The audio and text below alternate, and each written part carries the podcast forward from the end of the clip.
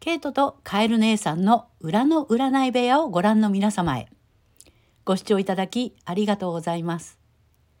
現在、諸事情により通常の動画配信をお休みさせていただいているので、今回はこのような形でお届けしますね。さて、1月26日午前2時55分頃、獅子座5度、8ハウスで今年最初の満月となります。価値、時代の流れ、流行、光と闇などがキーワード。放置しておくと時代遅れになる。関わり方次第で立場がいくらでも変化するという意味合いもあるので、私たちは税金や債務、死、損失、社会保障など、ハチハウスの事象に対しての流れの変化を敏感に感じ取っていく必要がありそうです。1月21日に2度目の水亀座入りをした冥王星は金融市場国内取引などのお金のエリアにいてこの月とは対立緊張状態。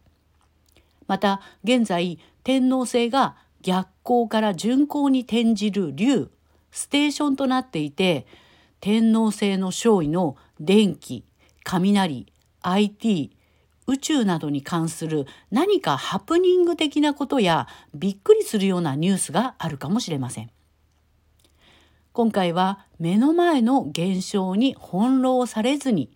演じている自分を客観視するような俯瞰的な視野で全体を見ていくことなどを促されそうです。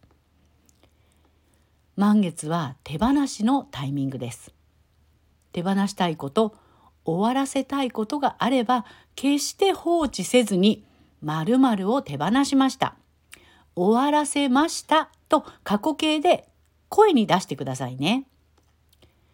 1月27日から4月2日までの逆行天体が一つもない全天体巡行が始まります。スムーズに物事が進む時期でもありますのでこのタイミングをうまく使っていきましょう。